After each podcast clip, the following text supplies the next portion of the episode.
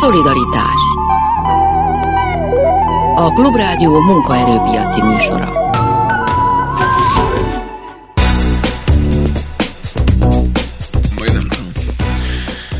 Jó napot kívánok, Sámeszi János vagyok. A mai műsort Farkas András nyugdíj szakértővel a nyugdíjguru.hu alapítójába fogjuk itt eltölteni, de lehetőleg, vagy hát remélhetőleg nem ketten, hanem az önök társaságában. A szokásos telefonszámokat hívhatják és kérdezhetnek nyugdíj ügyekben bármiről Fargas Andrástól, és írhatnak SMS-t is, de nem SMS-ben, hanem a Viberen keresztül. A 0630 30 30 95 3-as SMS, illetve Viber elérhetőség tehát az, ahol szöveges formában kérdezhetnek, de a legjobb. Az lenne, hogyha betelefonálnák a műsorba, a telefonszámok 061 24 06 953 és 061 24 07 953. Ezeken tudnak a műsor egész ideje alatt telefonálni és bekerülni élő adásba és kérdezni Fargas Andrástól. Az elérhetőségek tehát még egyszer 061 24 06 953, illetve 061 24 07 953, Viberen pedig a 30 30 30 95 3-on kérdezhetnek. Tehát Farkas Andrástól, akivel már is kezdünk. Szolidaritás Köszönöm szépen, hogy megint eljöttél. Tisztelettel köszöntöm a hallgatókat.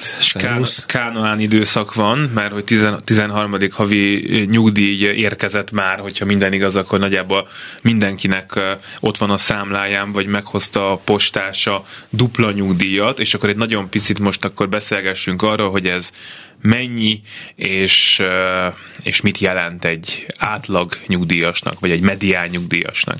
Hát a számlákra már 12-én mindenki ez megérkezett, ez több mint egy millió embert érint. 850 ezeren kapják körülbelül a postástól a nyugdíjukat. Ők, nekik is már folyamatban van a kézbesítés, nekik is 12-én indult el, de a posta az 12 munkanap alatt találja meg az összes jogosultat, tehát ők nagyjából február végéig kapják majd meg, de mindenkihez el fog jutni ez a 13. havi nyugdíj, vagy 13. havi ellátás, mert ne felejtsük el, ez nem csak a nyugdíjasoknak jár, hanem még két tucatnyi egyéb ellátás sorol föl az erről szóló kormányrendelet.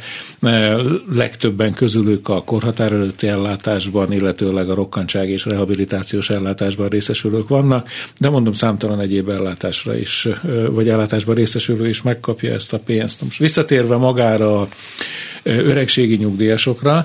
Ugye annyit tudunk, hogy a 6%-os januári nyugdíjemelés után az átlag nyugdíj az 231 ezer forint fölé emelkedett, most már az én számításaim szerint 237 ezernél tartunk, tehát ennek a dupláját kapja meg egy átlag nyugdíjas, vagy kapta meg most 12-én, ami azt jelenti, hogy 460-470 ezer forint érkezett az átlag nyugdíjas számára. Ugye mi mindig sokkal jobban szeretünk a medián nyugdíjjal számolni, a nyugdíj középértékével, mennyivel, tehát ott egy millió ember ennél valamivel kevesebbet, egy millió meg valamivel többet kap. Ez most jelen pillanatban 205-206 ezer forint között van, tehát a dupla nyugdíj azt jelenti, hogy ők is ilyen 410-412 ezer forint körüli összeget kaptak most a számlájukra, illetőleg kapnak a postástól, vagy már megkapták, vagy hamarosan megkapják. Mennyire kavarja meg egyébként ez a 13. havi nyugdíj, a nyugdíjrendszert általában, vagy mennyire egy ilyen kirívó, és hát ugye befizetek valamit, és ezért cserébe kapok kapok majd nyugdíjat típusú hozzáállásban, ez mennyire értelmezhető? Ez teljesen kilóg a rendes folyófinanszírozásból, hiszen a 13. havi nyugdíjnak nincs külön járulék alapja, vagy szociális hozzájárulási adó alapja, tehát gyakorlatilag ezt a 13. havi nyugdíjat, ezt abszolút egyéb nyug, költségvetési bevételek terhére, főleg adóbevételek terhére kell biztosítani. Nem picike összegről van szó, tehát most csak a nyugdíjrendszeren belül 449 milliárd forint eluta, vásáról van szó, e, vagy pozitív értelemben 449 milliárd forinttal többet költhetnek idén a nyugdíjasok, de emellett még további 70 milliárd forint kell az egyéb ellátásokban részesülők 13. havi ellátására, tehát most a pénzügyminisztérium közlése szerint 520,5 milliárd forint ment ki összesen a 13. havi nyugdíjra és ellátásokra. E, ebből következik, hogy ez a hónap torony magasan a legnagyobb kiutalás hónapja, hiszen ez meg kell duplázni ugye ugye mert a normál ellátás és nyugdíj is kiment most februárban, tehát összesen 1041 milliárd forintnyi elutalásról van most szó. Majd még akarok erről kérdezni, de az elsők a telefonálók, a 06124 06953 és a 06124 07953-as telefonszámokon műsorba kerülhetnek, a 30 30 30 95 3-on pedig a Viberen keresztül kérdezhetnek, és hogyha minden igaz, akkor van hallgató a vonalban, hogyha hall minket, akkor parancsoljam. Jó napot kívánok, Ferenci Barnabás vagyok, ha minden igaz, én vagyok a vonalban. Minden igaz. Köszönöm szépen. Nekem ma 11 hónapja hunyt, meg, hunyt el a feleségem, és kapom az özvegyi nyugdíjat, saját jogon rendes nyugdíjas vagyok, és kapom az özvegyi nyugdíjat, és ő is nyugdíjas volt. Kérdésem következő. Ugye most a 60%-át kapom az ő nyugdíjának március 14-től elben a 30%-át. Külön kell ezt igényelnem, vagy automatikusan most már a, a kincstár, államkincstár azt folyosítja folyamatosan. Külön kell igényelni, menjen föl a magyarország.hu honlapra, ahonnan elektronikusan indíthatja az igénylést az ügyfélkapunk keresztül. Az a neve ennek a nyomtatványnak, hogy kérelem az özvegyi nyugdíj feléledése iránt, ezt szíveskedjék kitölteni, és akkor ennek alapján folyosítják majd a feléledő özvegyi nyugdíjat, aminek az összege viszont nem 60%-os, hanem 30%-os lesz.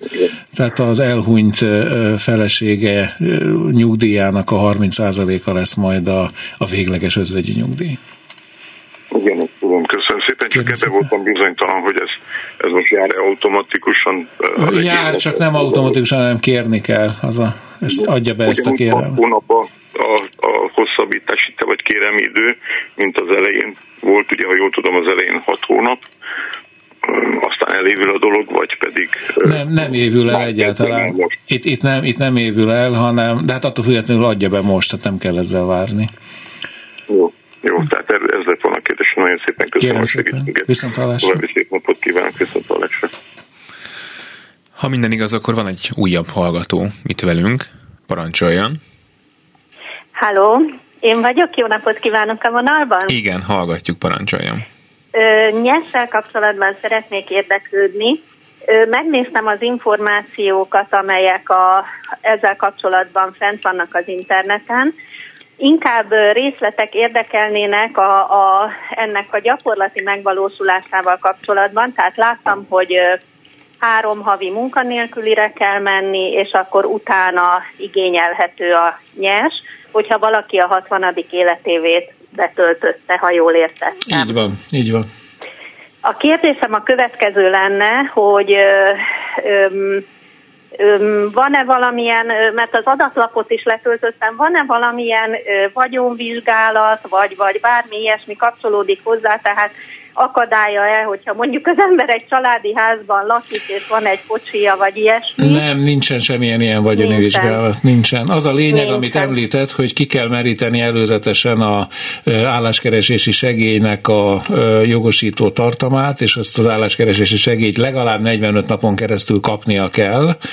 Utána uh-huh. adható be ez a nyugdíj előtti álláskeresési segély a nyugdíjkorhatár betöltés előtti 5 évben, tehát ezt is helyesen mondta, hogy 60 éves élet életkor betöltése után kérhető ez. Ennek az összege nem túl magas, ez bizonyára tudja, ez a mindenkori minimálbér 40%-ával egyenértékű, hogyha legalább ennek megfelelő jövedelem kimutatás szerinti átlaga meg lesz ehhez, tehát ez általában meg szokott lenni, és ezt követően pedig a, egészen a nyugdíjkoratára betöltéséig járhat ez az ellátás, hogyha közben nem kezd el dolgozni, mert ugye az felül felülírhatja a nyest, és ami még nagyon fontos, és a nyesnek nagyon nagy előnye, hogy ez az álláskeresési segélyfolyosítási időtartam, meg a nyugdíj előtti segélyfolyosítási időtartam, ez szolgálati időnek minősül, tehát növeli a szolgálati Igen. idejét, viszont az összege, mivel ugye hát ez egy alacsony összeg, ez nem Igen. fogja lerántani a életpálya átlagkeresetét, ami a nyugdíj megállapítás során kulcsfontosságú összeg, mert ez csak akkor veszik figyelembe, hogyha ez a, a, a nyugdíj igénylő számára kedves kedvezőbb lenne. Ha nem kedvezőbb, Igen. akkor nem veszik figyelembe.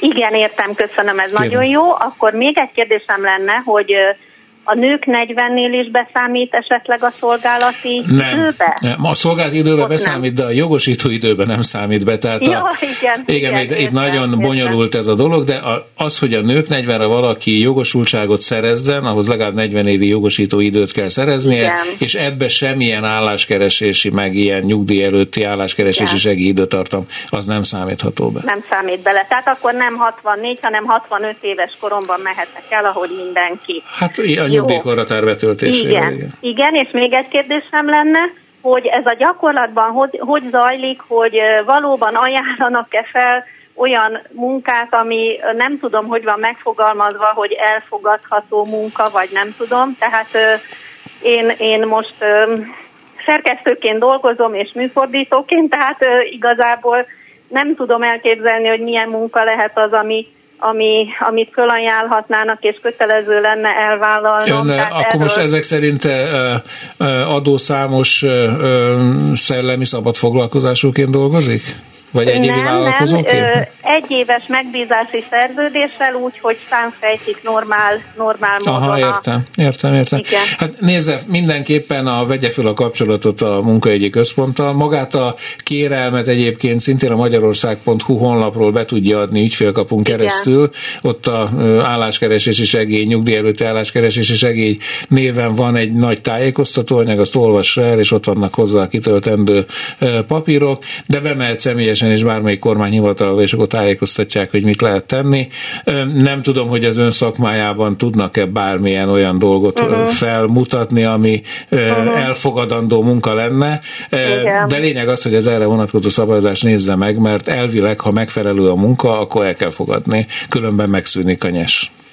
Igen, na most hát ez jelenti-e azt, hogy mondjuk, hogyha egy Lidl pénztárosi munkát nekem felajánlanak, akkor, akkor azt kénytelen vagyok elfogadni. Ez nem egy nyugdíjszakértői kérdés, Aha. ez abszolút munkajogi. Értem. Én szerintem az nem megfelelő, de nyilván ezt a, ezt, ezt, nyilván ezt a helyi, helyi szokásrend dönti el, meg a uh-huh. rászorultsági fok, meg a millió dolog uh-huh. itt közre játszhat. Én már nekem uh-huh. már nagyon sok olyan ügyfelem volt a gyakorlatban, hogy például tanár tanárként ő nagyon szívesen elment a Lidlibe, mert azt mondta, hogy jobban jár vele, és már uh-huh. teljesen kikészült a tanáriban zajló nehézségek miatt. Úgyhogy nem lehet tudni, hogy éppen milyen helyzet adódik, amikor egy munka, ami egyébként általában nem lenne egy megfelelő munka, mégis annak tűnhet.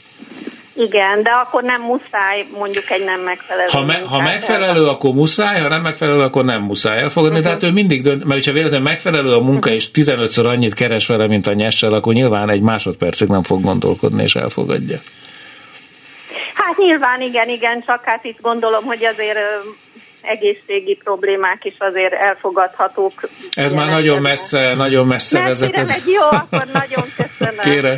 Nagyon, szép, nagyon szépen köszönjük, hogy telefonált a 06124 06124 06 953-ra és a 06124 07 953-ra önök is ide csöröghetnek nekünk, és kérdezhetnek Farkas András nyugdíj szakértőtől, ahogy az a hallgatónk is, aki már itt van velünk a vonalban, parancsoljon. Dr. György József vagyok, és a kérdésem a következő. A 13. havi nyugdíj megállapításához melyik hónapot veszik figyelembe?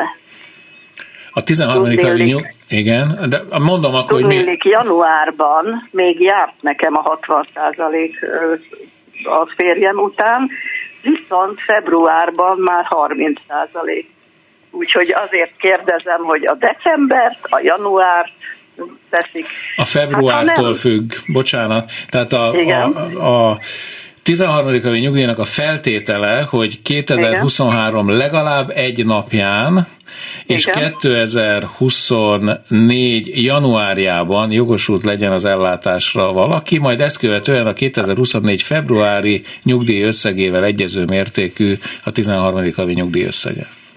Tehát nem a, ha az özvegyi nyugdíjról van most szó, akkor nem a 60%-os nyugdíj összegét fogja megkapni 13. havi nyugdíjként, hiszen februárban már a 30%-osat kapta.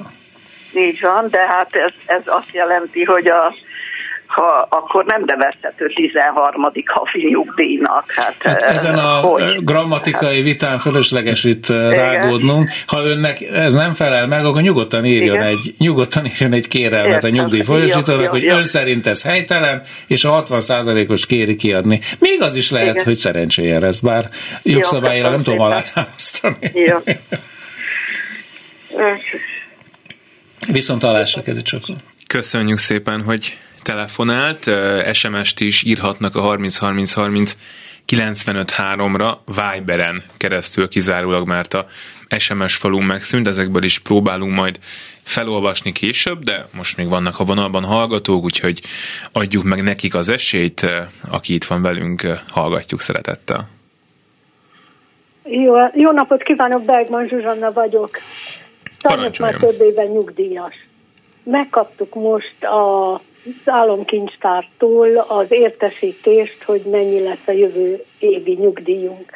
Elővettem az előző évi nyugdíjpapírt, ugyanilyen értesítést, és megdöbentem, mert azt láttam, hogy a nyugdíjemelés az 9,3% körülbelül. Na most a mai ö, inflációs körülmények között ez nagyon meglepett engem, mert Bocsánat, itt valami, valami tévedésről lesz szó, mert a, a, amit tavaly kapott kimutatást, az a 2023 januári ellátásának az összegét mutathatta, semmi mást, amiben a 2022-es emelés utáni nyugdíjösszegről van szó, amit pedig most kapott kimutatást az államkincstártól, az a 2024 januári állapotot mutatja. Ennek a kettőnek biztos, hogy nem 9,1%-os a növekedés, mert az semmiképpen nem felel meg a jogszabályoknak. Ha az ön esetében ez lenne, akkor írjon egy levelet a államkincstárnak, a nyugdíjfősítő igazgatóságnak, hogy nem érti, és kéri megmagyarázni ezt az eltérést. Az előző évi nyugdíja, január amit megkaptam nyugdíjat, tehát az nem tudom, januártól, februártól érvényes nyugdíj, az 9,3 9,28 százalékkal emelkedett és én szerintem ez valahogy nem stimmel. Biztos, hogy nem stimmel, azért mondom, hogy írjon egy levelet a nyugdíjfolyosítónak, hogy kérje ezt tisztázni. Lehetséges, hogy vannak ott egyéb ellátások, amiben például van a e, személyes korrekció lehetséges, különféle egyéb ellátások a nemzeti helytállástól elkezdve a házastársi pótlégon keresztül van 25 féle egyéb ellátás, amit lehet, hogy ebbe a kimutatásba szerepel, és amit nem biztos, hogy úgy kellett emelni, mint a nyugdíjakat, de a kizárólag az öregségi nyugdíjról, vagy az özvegyi nyugdíjról, vagy ezek párosításáról van szó, azoknak az emelkedése, az tavalyról idénre, az semmiképpen nem 9 mert tavaly emelkedtek a nyugdíjak összesen 18,5 kal két lépcsőbe, idén pedig emelkedett hozzá még 6 kal január 1-től a nyugdíj, ez semmiképpen nem megfelelő ez a 9 amit nem tudom, hogy hogy jött ki az ön számára az állam. De mondom, ezt ne, ne velem tisztázza, hanem a nyugdíjfolyosító igazgatósággal, ők látják az adatokat. Jó, kérem szépen. Viszont hallásra. Nagyon szépen köszönjük, hogy telefonált a 061 24 06 953, illetve a 061 24 07 953-as telefonszámokon ezt önök is megtehetik, és kérdezhetnek Fargas András nyugdíj szakértőtől még majdnem 40 percen keresztül. Van egy újabb hallgató a vonalban, hallgatjuk, parancsoljon. Halló, én vagyok a vonalban. Bizony. Halló. Ön van a vonalban, parancsolja. Igen, üdvözlöm Önöket, jó napot kívánok. Farkas úr véleményét és a tanácsát szeretném kérni. 47 éves a fiunk, és 2006 óta Angliában dolgozik most nem, nem tudom nagyon pontosan, körülbelül 7-8 év munkaviszonya lehet Magyarországon. Azt szeretném megkérdezni öntől, hogy van-e arra lehetőség, hogy adjunk be egy kérvényt, hogy kimutassák, hogy konkrétan mennyi munkaviszonya van Magyarországon, mert hogy ő még erre nagyon fiatal, és hogy érdemese nekünk valamennyit befizetni. Tehát, hogy esetleg egy tíz éves munkaviszonya legyen. A, először is nagyon fiatal a gyermekük, tehát 47 Igen. évesen neki még Magyarországon is van 18 éve a nyugdíjkorhatárig, Angliában meg 67 év már az ő esetében a nyugdíjkorhatár, tehát baromira messze van még, hogy finoman fogalmazza, tehát teljesen fölösleges előre aggódni ezért a kérdésért. Természetesen kérhetnek egy szolgálati idő kimutatást, ezt a e, ma már többször emlegettük a műsorban a magyarország.hu honlapot, ott a nyugdíjfűre rákattintva ott van a e, adategyeztetés, adategyeztetés, és ott van egy külön nemzetközi adategyeztetési űrlap, azt tessenek kitölteni, beadni, és akkor szépen kimutatják, hogy Magyarországon mennyit szerzett a fiúk eddig, de hát ez nyilván még nem lezárt, mert még a élet hosszú, még ezerféle Igen, dolog bekövetkezhet. Annak, hogy hány évet szerzett Magyarországon, meg hány évet Angliába külön-külön természetesen lesz majd jelentősége, de összességében úgyis együtt is meg kell nézni a szolgálati időt, illetőleg nagy-Britanniába a biztosítási időtartamot, mert a nemzetközi nyugdíj megállapítás szabálya, azok vonatkoznak a Brexit kilépési egyezmény alapján továbbra is a e, Egyesült Királyságban szerzett e, nyugdíjak megállapítására is, tehát egy nemzetközi nyugdíj megállapítás szerint majd mind a két időtartamot figyelembe lehet venni, de hangsúlyozom, ez még nagyon-nagyon korai, korai. ezen, ezen gondolkodni. A másik, hogy... Az is ön... most hirtelen az ugrott be nekem, hogy, hogy ez globálisan, tehát mondjuk egyben fogják nézni, hogy mondjuk 40 öt év, és akkor ebből mondjuk nyolc év Magyarország, és a különbözet Anglia, és akkor a, amit megállapítanak, akkor ebből nyolc év Magyarország a fizeti, a többit pedig Anglia fizeti. Ennél sokkal bonyolult. Nem kell, nem kell nekem kiegészíteni, hogy legalább valamit itt kapjon, hogy, hogy tíz év legyen. Hát önnek, mint szülőnek a szíve joga, hogy mit egészít ki mivel, de az állami nyugdíjrendszerek azok nem így működnek, és messze nem ilyen egyszerű, hogy ön feltételezi. De lényeg az, hogy mind a két államban, vagy hát lehet, hogy még további Európai Uniós tagállamokban is dolgozik majd a fiúk, tehát minden érintett államba szerzett szolgálati időt, azt majd figyelembe vesznek a nyugdíj megállapítás során, de hogy hogyan, azt majd akkor beszéljük meg, amikor itt az ideje, mert jó, még nagyon jó, korai jó, erről. Nincs teendőm. Nincs. Köszönöm szépen. Kérem nagyon szépen, szépen köszönöm. Viszontlátásra. Telefonszámaink 061 24 06 953 és 061 24 07 953, Viber számunk pedig 30 30 30 95 3. Tényleg lesz időnk a Viber üzenetekre, de ismét van egy hallgató a vonalban, úgyhogy egyelőre őt hallgatjuk, parancsoljon. Hello. Jó napot kívánok! Én vagyok a vonalban. Igen, hallgatjuk. Jó napot kívánok, üdvözlöm a Farkas urat. Azt szeretném, még november egyszer beszélhetünk, hogy én december 22-én betöltöttem a 65 évet, és dolgoztam EB-be 15 évet, Magyarországon 22 évet, és a nemzetközi nyugdíj megállapításnál, amikor összeadják a két szolgálati időt, azt szeretném megtudni, hogy a magyar átlagkereset megemelje, hogy, hogy, hogy azt mondják, összeadják, so, mintha itt dolgoztam volna azt a 15 évet is, a megemeli a magyar átlagkeresetet, az az 15 év, vagy nem? Nem. A nyugdíj megállapítás során csak a szolgálati időket lehet összegezni a nemzetközi nyugdíj megállapításba az EU koordinációs rendeletei alapján. A keresetek azok soha nem számítanak be egymás nyugdíjába, tehát a minden állam kizárólag a saját területén szerzett keresetek és az saját területén befizetett járulékok alapján veszi figyelembe azokat a kereseteket, amiből egy nyugdíj alapját képező átlagkeresetet számol. Tehát az ön magyar nyugdíjának az összegét nem befolyásolja, hogy Romániában mennyit keresett, és a román nyugdíj összegét sem befolyásolja, hogy Magyarországon mennyit keresett. Ami befolyásolja a nyugdíjat, az kizárólag a szolgálati idő, amit ön is mondott, hogy összegezni lehet ilyen megállapítás során. Igen, akkor olyan ilyen nyugdíj kalkulátorról megnéztem, hogy akkor a a, a hazai, a nemzet, ez a 22 éve az jobb, mint a, a nemzetközi, meg úgy mondják. Igen, az, kiszámítják a... kétféle módon a nyugdíjat. Először kiszámítják a, az önálló magyar független nyugdíjat, mert hogy több mint 15 év időt szerzett, ugye az a minimális feltétel. Egyébként Romániában is 15 év a minimum, hogyha az meghaladta a kint szerzett szolgálat ideje, akkor a román is megállapítja, a, mint a román fél is megállapítja az önálló román nyugdíját. Utána ezt a összeget félreteszi a hatóság, és nekiáll a második számításnak, akkor kiszámolja a nyugdíját úgy, mint hogyha az összeszolgálati időt, tehát mind a magyar-román e, időtartamot összeadva, az mind Magyarországon szerezte volna, ennek alapján kiszámít egy képzetes nyugdíjat, ugye ez egy virtuális nyugdíj, és annak veszi egy olyan arányú részét, ahogy a Magyarországon szerzett szolgálati ideje aránylik az összesített szolgálati időhöz, ez lesz az úgynevezett időarányos vagy prorata temporis nyugdíj és a kettő közül a magasabbat fogja megállapítani az ön számára, vagy már ez meg is történt ez a megállapítás, hogyha ön már betöltötte Na, a még megkérdezem, hogy kalkulátor az fontos, vagy az nem, nem Nem csak, lesz fontos, nem, ne a nyugdíjkalkulátorra bízon, a ható, adja be a nyugdíj igényét, és a...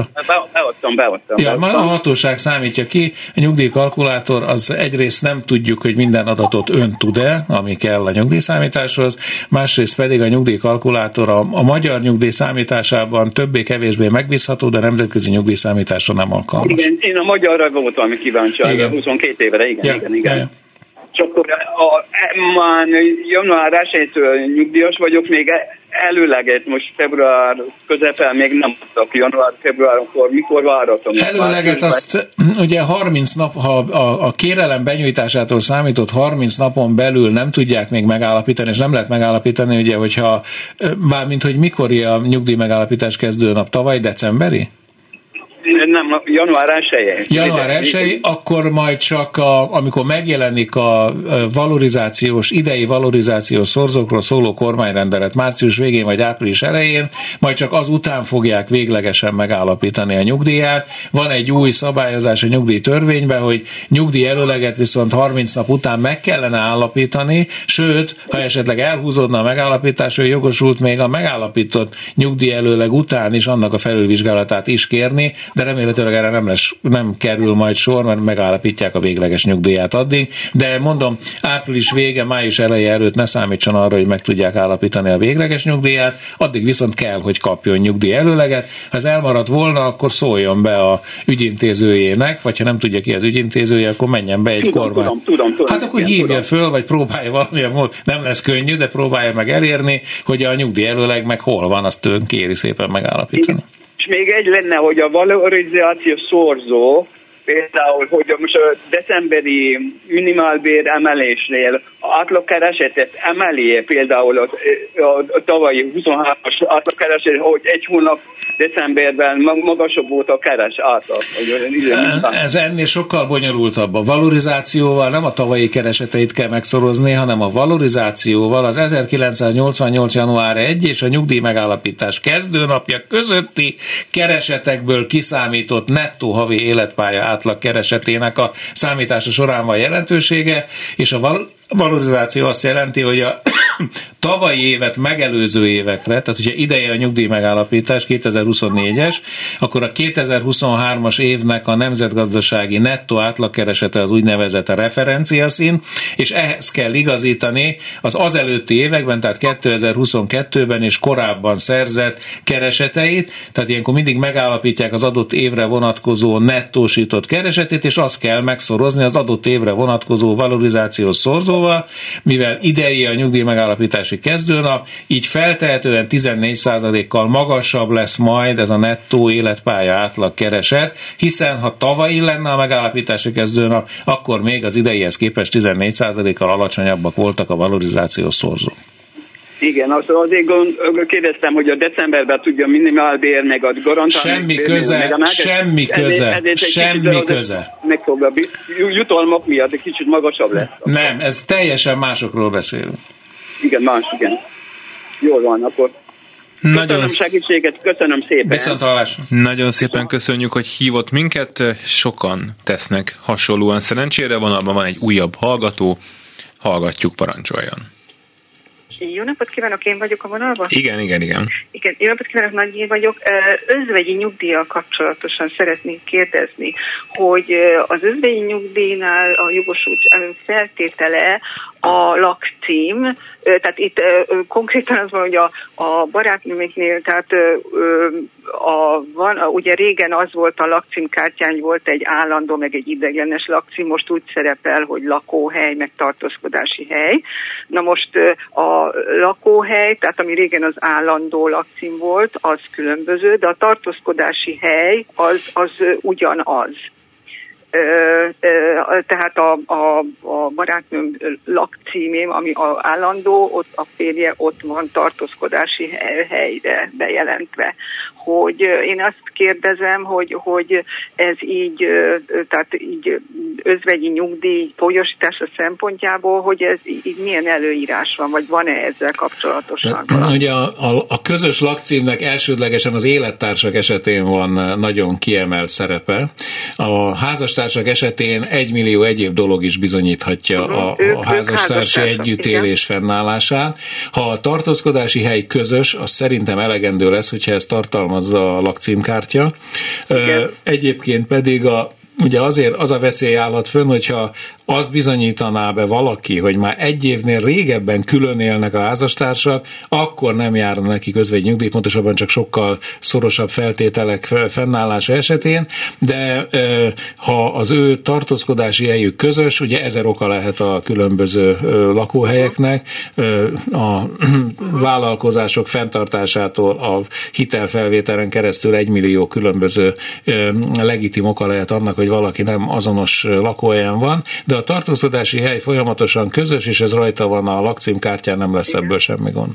Tehát, tehát akkor nem érdemes ezt, hogy akkor a lakcímet így megváltoztatni. Hát, tehát, nézze, hogy ha, ha, ha, ne, ha nem áll fönn korlátozó tényező, akkor egy házastársnál mondjuk elég természetes, hogy a lakóhelyük közös. Tehát, hogyha nem áll fönn valami biznisz ok, ami miatt nem lehet közös lakóhelyet bejelenteni, akkor szerintem célszerűbb azért közös lakóhelyi címet megadni, de mondom, ez önmagában egyáltalán nem lesz kizáró, mert mondom, millió másfél... Ez egy, ez egy másik házasság volt, és ugye Teljesen van mindegy, egy korábbi Teljesen mindegy, hogy hanyadik házasság. cím, és azért, igen, azért volt. Hát ha lehet, akkor tisztázzák, és hosszú és boldog életet kívánok ezúton is nekik, Jó, hogy minél később merüljön fel ez a gond.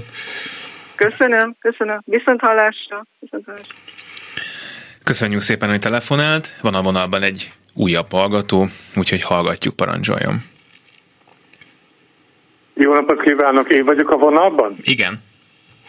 Dózsa István vagyok. Kérem szépen egy rövid kérdés. Saj, saját jogú nyugdíjas vagyok. De néhány év óta ö, dolgozok kórházban, mint egy állami alkalmazott jelleggel. Kérdésem, hogy ebben az esetben is meg kellene kapnom, vagy meg kell kapnom a 13. havi nyugdíjat, vagy nem számíthatok rá. Akkor tisztázzuk először is, ön orvosként, vagy egészségügyi szakképző, tehát akkor egészségügyi szolgálati jogviszonyban Orvos. dolgozik, igaz? De, de nem, orvos vagyok, de nem vállalkozó. Értem, értem, tehát egészségügyi szolgálati jogviszonyban dolgozik egy, Igen. így van. Ilyen esetben az ön nyugdíja szünetel, amíg fönnáll az egészségügyi szolgálati jogviszony, Igen. viszont nyilván kapja a nyugdíjpótló Igen. jövedelem kiegészítést. Igen. Na most a nyugdíjpótló jövedelem kiegészítésre vonatkozó törvényi szabályozásban még mindig nem szerepel kifejezetten expressis verbis a a 13. havi nyugdíj, csak az szerepel, hogy a mindenkori nyugdíj összegével megegyező nettó összegű jövedelem kiegészítést kell adni a nyugdíj mellett dolgozó egészségügyi dolgozónak, de Igen. én tudomásom szerint tavaly is és tavaly előtt is a egészségügyi államtitkárság közben járására, ha némi késéssel is, de megkapta minden orvos és jogosult egészségügyi dolgozó a 13. havi nyugdíjat is, tehát a jövedelem kiegészítés összegét megemelték ezzel. Én arra számítok, hogy idén is ez be fog következni, csak éppen nem most február hónapban, mert tavaly-tavaly előtt is néhány hónapos csúszással következett ez be. Tehát a meggyőződésem, hogy idén is sor kerülhet majd a nyugdíjpotló jövedelem kiegészítésnek a 13. havi nyugdíj összegével megegyező összegű plusz emelésére, de ebbe még várni kell. Most én biztosat még nem tudok önnek mondani, mert magába a törvényben még mindig nem sikerült belobbizni ezt a kitételt, de mivel már két éves tapasztalat van arra, hogy megkapták a érintett orvosok és egészségügyi egyéb szakdolgozók, ezért idén is arra számítok, hogy meg lesz ez majd. Tehát lehetséges. Lehetséges, így Köszönöm szépen. Kérem szépen, viszontalásra. Nagyon szépen köszönjük, hogy telefonált. Van egy hallgatónk, aki március 31-én lesz 65 éves, sofőrként dolgozik, ezt folytatná is. Kérdezi, hogy mikor és hogyan kell a nyugdíját intéznie. Hát ha március 31-i megállapítási kezdőnappal el akar menni nyugdíjba, tehát amikor betölti a 65 éves nyugdíjkorhatárt, akkor előtte egy-két héttel adja be a kérelmét. Ha van ügyfélkapus hozzáférés, akkor adja be az ügyfélkapun elektronikusan, ha nincs, akkor meg bármelyik kormányablakba befárad és be tudja adni. Ezt követően, mivel nem feltétele a nyugdíjigénylésnek az, hogy ő megszüntesse a munkaviszonyát, vállalkozási jogviszonyát, nem tudom milyen foglalkoztatási jogviszonyban dolgozik, tehát nyugodtan dolgozhat akár megszakítás nélkül tovább a nyugdíj mellett. Óriási pozitív hír, hogy nyugdíjasként már nem kell fizetni a 18,5%-os TB járulékot, és a munkáltatónak, vagy ha egyéni vállalkozók a vállalkozásának nem kell fizetni a 13%-os szocót, tehát ez egy win-win szituáció, nagyon megéri nyugdíj mellett dolgozni tehát akkor halára fogja keresni magát, hát, és sok boldogságot kívánunk sok boldogság, neki. És jó egészséget, jó egészséget. És, és reméljük, hogy sokáig fog tudni meg sofőrként dolgozni, mert belőlük is nagyon kevés van, pláne jó. Van. Egy másik hallgatónk 69 és 73 között a Latinca Sándor szakközébe járt, ami akkor a munkaügyi Latinka. Latinka, köszönöm szépen, munkaügyi minisztériumhoz tartozott, és az igazgató azt ígérte, hogy a négy iskola év beszámít majd a munkaévekbe, de mégsem számították be neki, hiába kérte. Miért? Ez egy szak, egészségügyi szakközépiskola volt? De szakközépiskola, ugye? Szakközépiskola az biztos, A szakközépiskola az nem számít be sajnos, tehát téves információt kapott. Ha ö, a szakközépiskolának a kötelező nyári szakmai gyakorlatai, hogyha azt ö, biztosítási jogviszonyjal ö, ö, járó foglalkoztatási jogviszonyban végezte, tehát kötöttek vele speciális munkaszerződést, vagy megbízási szerződést, akkor beszámít, de csak a kötelező nyári szakmai gyakorlatok időtartama. Ugye, ami a megzavarhatja az érintetteket, az két dolog. Az egyik az, hogy a szakmunkás képzés az szolgálati időnek minősül, az egész időtartam, e, és a szakközépiskolai képzés meg nem. Sőt, a szakmunkás diplomát is adó speciális szakközépiskolai képzés sem számítható be a szolgálati időbe. Meg ne kérdez, hogy miért, ez történelmileg így alakul. Viszont, e, ami még inkább megzavarja a dolgot, ez a második tényező, hogy a nők kedvezményes nyugdíja tekintetében meg semmi nem számítható sorolható be, tehát a szakmunkás képzés időtartama sem, a szakközépiskolai képzés időtartama meg eleve nem, viszont a nő kedvezményes nyugdíjra jogosító időbe a kötelező nyári szakmai gyakorlatok időtartama mind a szakmunkásképzés e, időtartamából, mind pedig a szakközépiskolai időtartamból az beszámítható, de ez utóbbi esetben csak akkor, hogyha biztosítási jogviszonyjal járó foglalkoztatási jogviszonyba, tehát például munkaviszonyba végezték a kötelező nyári szakmai gyakorlatot. Rokkant nyugdíjas volt egy hallgatón 2005-től, de aztán újra kezdett e, dolgozni 8 órában, és ezt jelezte is a nyugdíj intézetnek, ezért aztán visszavették a rokkant e, nyugdíját. Most is dolgozik, dolgozik, és kérdezi, hogy a munkaviszony fenntartása mellett kérhet-e újból rokkantság megállapítást és rehabilitációs járadékot, és hogyan. Na most itt kavarodnak a dolgok. A rehabilitációs járadék az eleve kizárt, mert nincs is már olyan. Igen. Rokkantsági járadék lehetne, de az is kizárt ebben az esetben, mert az meg csak ami akkor jár, hogyha valaki nagyon fiatalon megváltozott munkaképességű lesz. Amiről ő beszél, ugye volt neki rokkantsági nyugdíja, az eleve megszűnt 2011. december 31-én az egész jogintézmény Cakedli Pakedli, azóta csak megváltozott munkaképességű személyek ellátása állapítható meg. Annak a feltétele meg az, hogy a, ha beadja a rokkantsági ellátás megállapítását, megállapítás iránti kérelmet, akkor az azt megelőző öt évben legalább három évig, vagy az azt megelőző tíz évben legalább hét évig, vagy az azt megelőző 15 évben legalább tíz évig biztosított legyen valaki, vagyis addig dolgozzon, kereső tevékenységgel járó biztosítási jogviszonyban álljon. Ha ez megvan, akkor megvizsgálható, hogy az egészségi állapot alapján jogosult lehet-e rokkantsági vagy rehabilitációs ellátásra.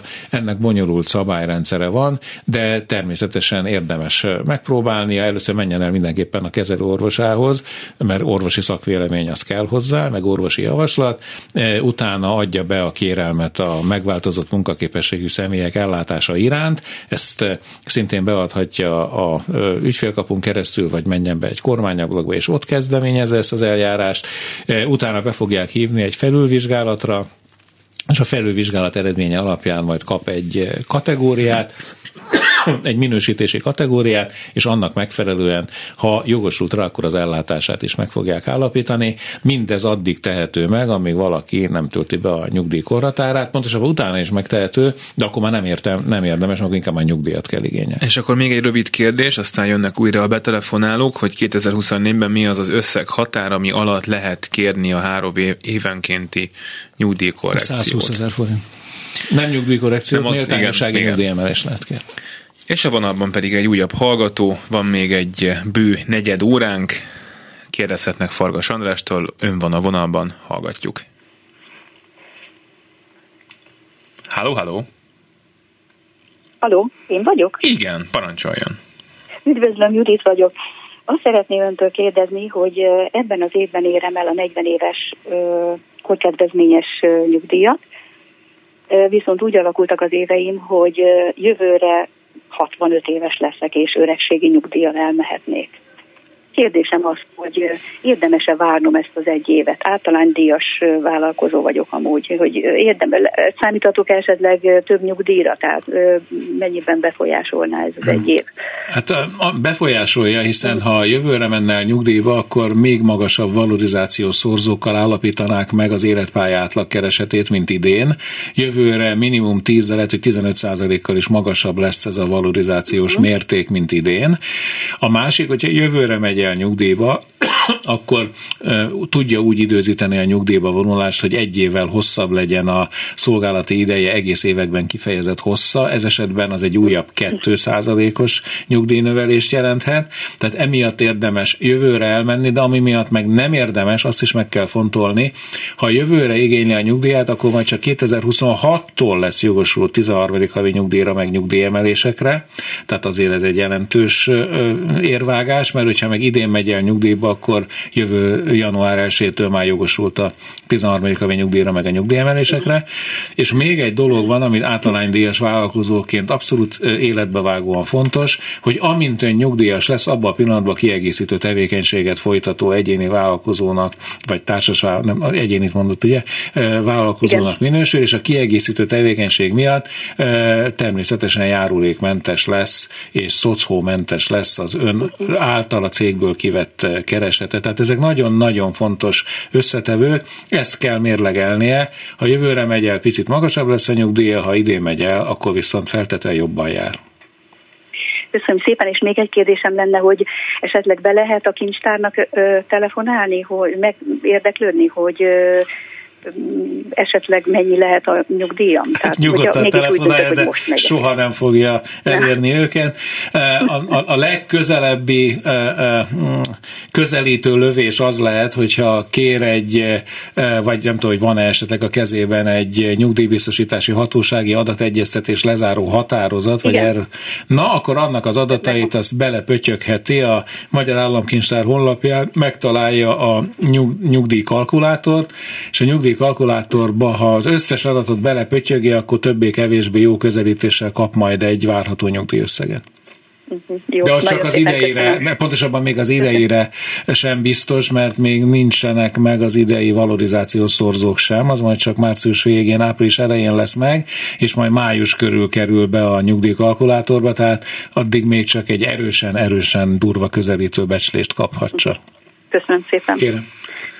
Nagyon szépen köszönjük, hogy telefonált a 061 24 06 on illetve a 061 24 07 on Ezt önök is megtehetik, ahogy tette az a hallgatónk is, aki itt van már velünk a vonalban. Hallgatjuk, parancsoljon. Halló, jó napot kíván, én vagyok a vonalban? Igen, szerencsére. Barakonyiné vagyok, és egy özvegyi nyugdíjjal kapcsolatos kérdésem volna a Farkas úrhoz amiben azt szeretném megkérdezni, tavaly augusztusban hunyt el a férjem, én szintén öregségi nyugdíj, illetve öregségi nyugdíjas vagyok, és a kérdésem az, hogyha idén majd az állandó özvegyi nyugdíjat fogom augusztusban újra igényelni, abban az esetben a férjemnek a tavalyi nyugdíjának a 30%-ára leszek jogosult, vagy pedig arra a 30%-ra, amit most kapok a 60%-ban. Nem a mostaninak a megfelezése történik, hanem újra számolják a özvegyi nyugdíjat. A, férje, a férjét az elhunyta időpontjában megillető öregségi nyugdíjának a 30%-át fogják majd megállapítani, amikor mindig van újra számítás, és ezért is feltétlenül igényelje majd, hogy egy évig jár az ideiglenes özvegyi nyugdíj, igen. és akkor mit tudom, 11 hónap után adja be a a feléledés iránti igényt. Az pedig lesz az állandó nyugdíj. Ah, hát igen, igen, igen. Ön igen. már betöltötte a nyugdíjkorhatárát? Persze, én Jó. nyugdíjas vagyok. Jó, mert, de, mert a nők 40 is lehet, és az egy más nem, megít. Nem, én már 70 éves múltam, úgyhogy... Akkor nagyon jó egészséget, és állandó özvegyi nyugdíj lesz, így mm. van. Nagyon szépen Kérem szépen. Kezdj csak a viszontlátásra. Azt kérdezi egy hallgatónk, hogy a nők 40-et csökkent, csökkentheti-e egy-két éves nyugdíjkor kedvezmény?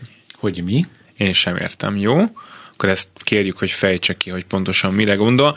Bocsánat, Én... hogyha arra gondol, hogy 2012-ig, de bizonyos feltételekkel 2014-ig lehetett szerezni korkedvezményre jogosító időt, és annak alapján korkedvezményt állapítanak meg, ha. és akkor mondjuk két év korkedvezmény, három év, ha valami, mondjuk egy radiológus, vagy egy bányász, vagy egy tengelyen dolgozó. Ugye az, ami már megszűnt ami azóta. már megszűnt, de utólag is ér. Tehát mind, amit már egyszer megszereztünk, Igen. azt lehet érvényesíteni. Ha arra gondol, hogy ezzel le, ha mondjuk megállapítják neki, hogy ő három évig röngen asszisztensként dolgozott, már nem három évig, hanem három év korkedvezményt szerzett, mert baromi hosszú ideig röngen asszisztensként dolgozott, három év egyébként a nőknek 11 év röngen asszisztensi beosztás alapján járhat, és ezt a három évet, ha az a kérdés, hogy ezt levonhatja a 40 évből, akkor nem. Igen, de a, nem lehet levonni. De 65-ből levonhat. Nem. nem. Hát, ja, akkor, Igen. hogyha nem a nők 40-et igényelni, hanem korhatár előtti ellátást. Igen, tehát az a kettőt nem szabad keverni. Vagy ez, vagy ez. Jó, egy másik hallgatónk azt kérdezi, ez is bonyolult lesz egy picit, hogy pedagógusként még szeretné 2024-ben megkezdeni a felmentés idejét, de a 40 éve csak 25 áprilisában lesz meg, és attól tart, hogyha 25 januárjában vagy márciusban megváltozna a nők 40 időtartama, akkor Nem mi vonatkozna meg rá? egészen biztosan, mert egyrészt eh, még egyőre szó nincs róla, és ha egyáltalán szóba kerülne, amiről most egyőre nem vagyok meggyőződve a eh, nyugdíj nyugdíjreform kapcsán, ha egyáltalán a nyugdíjreform maga ténylegesen elhatározódna, amire szintén nem vennék most mérget, akkor is legfeljebb 2026-ban lenne az első változás, akkor meg azért nem lesz már választási. Tehát a leges-leges-leg kevésbé optimális esetben, hogy finoman fogalmazza, 2027-ben lehetne valamilyen változásra számítani, tehát az, hogy ő most idén, vagy jövőre, vagy 2026-ban vent vesz igénybe, az semmit nem számít. A vonalban pedig egy újabb hallgató, hogyha ha minket, akkor hallgatjuk, parancsoljam. Jó napot kívánok, új Budáról István vagyok. Közvegyi nyugdíja kapcsolatos lenne a kérdésem, nevezetesen az, hogy van egy 100 négyzetméteres lakásunk, hárman tulajdonoltuk, a fiam, a feleségem meg én, majd a fiam 12-ben elköltözött, a feleségem 16-ba, 14-ben, én meg 16-ba, maradt ott a lakás, amit hasznosítottunk olyan értelemben, hogy bérbe adtuk, de a fiam és én a lakóhelyként maradt ott, a feleségem nem. Most az a kérdésem, hogy nem tervezzük a halálunkat természetes módon, illetve természetes módon tervezünk, de nem mostanra, hogy mennyi időt kell együtt élni ahhoz, hogy valamelyik fél a túlélő özvegyi nyugdíjat kapjon. Már volt egy hasonló kérdés az imént. Bocsánat, ugye, ha ön, ha ön ö, és a felesége házastársi együttélésben van, tehát együtt él. Együtt élnek? Ez nem váltunk el. Nem, nem ez a kérdésem. Együtt élnek-e fizikailag? Tehát a férj és feleség... Fizikailag, egy... hát hogy ő segít engem nem, nem, nem. Még egyszer, akkor újra fogalmazom a kérdésemet. Fennáll-e önök között a mindennapi házastársi együttélés, vagy a felesége külön? Akkor, akkor így problémás lesz a cucc, mert hogyha egy Igen. évnél hosszabb ideje különálló házastársakról van szó, akkor a túlélő házastárs, tehát az özvegy csak Igen. akkor lesz jogosult özvegyi nyugdíjra, hogyha a másik féltől annak a haláláig ő házastársi tartásdíjban részesült. Hogyha nincs házastársi tartásdíj, akkor az egy évnél hosszabb ideje különélő házastárs nem jogosult özvegyi nyugdíjra. Ebben a tekintetben ugyanaz az elbírálás, mint hogyha elváltak lennének. Tehát ilyenkor teljesen Igen. mindegy, hogy van-e közös lakcím vagy nincs.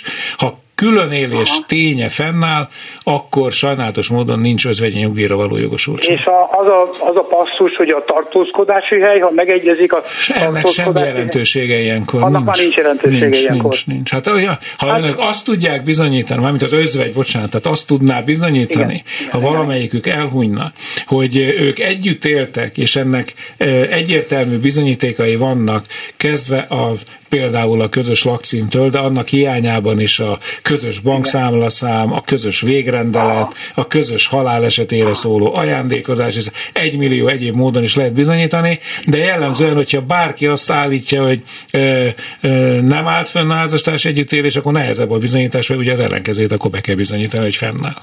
Értem. Értem. Köszönöm szépen a Kérem választ. Szépen. Kérem szépen. Viszont hallásra. Viszont hallásra. Nagyon szépen köszönjük, hogy telefonált. Hajrában vagyunk, van még egy bő öt percünk, vonalban pedig van egy újabb hallgató, úgyhogy parancsoljon. Jó napot kívánok, Nagyné vagyok, és az iránt szeretnék érdeklődni, hogyha a nők 40 évével megy el valaki nyugdíjba, akkor is dolgozhat tovább, vagy akkor meg kell szakítani a munkaviszonyát, hogyha igénybe kívánja venni a nyugdíjat. Nem kell megszakítani, a nők 40 mellett mindenféle korlátozás nélkül lehet dolgozni a versenyszférában, illetőleg a nyugdíjszünetelés alól mentesített öt közszférás ágazatban is, illetőleg, hogyha véletlenül egészségügyi dolgozó lenne egészségügyi szolgálati jogviszonyban. Nem, a verseny, versenyszférában semmilyen korlátozás nincs.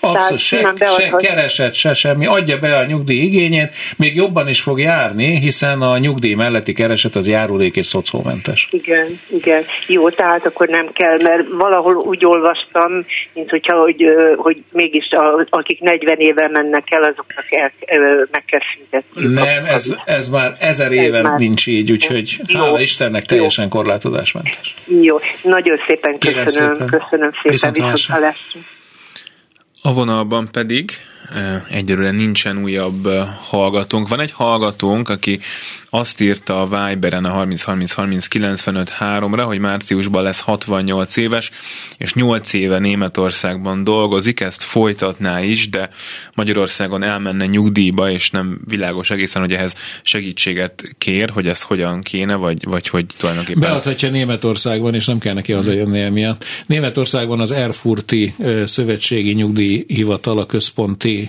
hatóság a Magyarországi érintettségű nyugdíjakba megtalál, írja be, hogy Erfurt nyugdíjbiztosító kiköpi az összes adatot az internet arról, hogy hogyan lehet őket elérni, és ott beadhatja a magyar nyugdíja iránti igényt is. Viszont rögtön tisztázza azt is az Erfurti nyugdíjhatósággal, hogy ha ő Magyarországon nyugdíjas, akkor Németországba szerezhet-e további biztosítási időt, mert az Unióban van egy olyan alapszabály, de rengeteg kivétellel, hogyha valahol bármelyik uniós országban valaki saját jogú nyugdíjat szerez, akkor az összes többi országban is nyugdíjas nyugdíjasnak minősül, és adott esetben lehet, hogy akkor nem tud már további biztosítási időt és keresetet olyat szerezni, ami beszámítana a, a német nyugdíjába. Igen, és Németországban már csak 8 éve dolgozik, lehet, hogy ott még ha néhány ott évet dolgozna, akkor... lesz. Nem, nem, el lehet érni, mert Németországban ö, nagyon sok kedvező nyugdíj lehetőség van, már 5 év után is van egy speciális nyugdíj, de hát azok picik. Tehát, hogyha ő hmm. jelentősebb nyugdíjat akar, feltetően akkor a,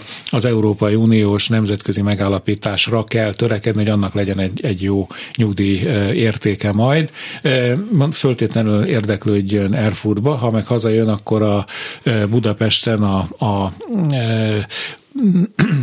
hanyadik kerületi, nyolcadik kerületi hivatal az, amelyik illetékes a nemzetközi nyugdíjügyekben. És egy újabb hallgató van itt velünk, úgyhogy ha egy, egy perc alatt tud kérdezni, akkor tegye meg, parancsoljon, kevés hát, már az időnk. Érdeklődöm én is az élettársi kapcsolat után való esetleges özvegyi nyugdíj felől. A tartózkodási helyünk az közös, hol én is be vagyok jelentve ő hozzá, és a párom is be van jelentve én hozzám, de a lakcímünk az külön van, mert külön városból vagyunk, de az időnk nagy részét együtt töltjük, ha itt vagy ő van itt nálam folyamatosan, vagy én vagyok ott nála folyamatosan és tíz éve vagyunk együtt. Ilyenkor mi a helyzet? Hát pont az a feltétele, a élettársak egymás után akkor kaphatnak özvegyi nyugdíjat, hogyha legalább tíz éve fennáll az élettársi Igen. életközösség, aminek az egyik bizonyítéka az az, hogyha a lakcímkártyájukon közös lakcím szerepel, közös lakóhely. Tehát a legegyszerűbb az lenne, hogyha ezt tisztáznák, és bejelentkeznének egy közös... És akkor állandóra jelentkezzek. Már nincs az, hogy állandó, csak simán lakóhelyként kell megjelölni.